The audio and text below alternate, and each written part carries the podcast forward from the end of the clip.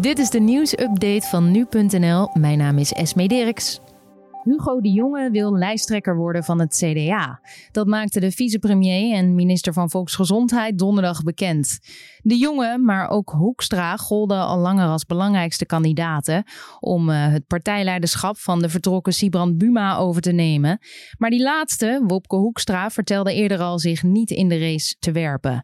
Ook uh, CDA-staatssecretaris Mona Keizer heeft zich nadrukkelijk als kandidaat gepresenteerd. Tweede Kamervoorzitter Katja Ariep is tijdens een debat over stikstof in aanvaring gekomen met Forum voor Democratie-leider Thierry Baudet. Ariep viel over de woordkeuze van Baudet richting eh, minister Carola Schouten. Hij noemde haar de sluipmoordenaar van de agrarische sector. En daarop werd hij onderbroken door de Kamervoorzitter. Ze vroeg hem de woorden terug te nemen omdat ze het niet vond kunnen. Maar dat weigerde Baudet. Tot een eh, schorsing kwam het niet, want hij wilde zijn woorden herformuleren. Daarop zei hij dat er een sluipmoord wordt uitgevoerd op onze agrarische sector.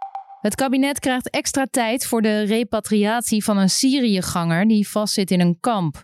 Eigenlijk uh, moest dat half mei al gebeuren, oordeelde de Rotterdamse rechtbank. Maar doordat justitieminister Vert Grapperhaus haar wil vervolgen in Nederland, krijgt de staat zes maanden extra de tijd.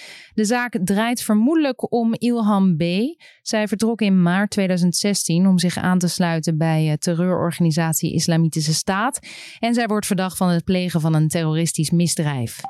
Nepal stemt in met een nieuwe landkaart. Daarop zijn ook regio's die formeel bij India horen toegevoegd. Het gaat om drie regio's van in totaal 400 vierkante meter. Ja, de buurlanden liggen al meerdere decennia met elkaar in conflict over het gebied. India wijst de kaart dan ook af, want volgens dat land is de nieuwe kaart van Nepal niet gebaseerd op historische feiten of uh, bewijs. Maar volgens Nepal is de grens die het land nu trekt gebaseerd op de grens die het Verenigd Koninkrijk in 1816 trok.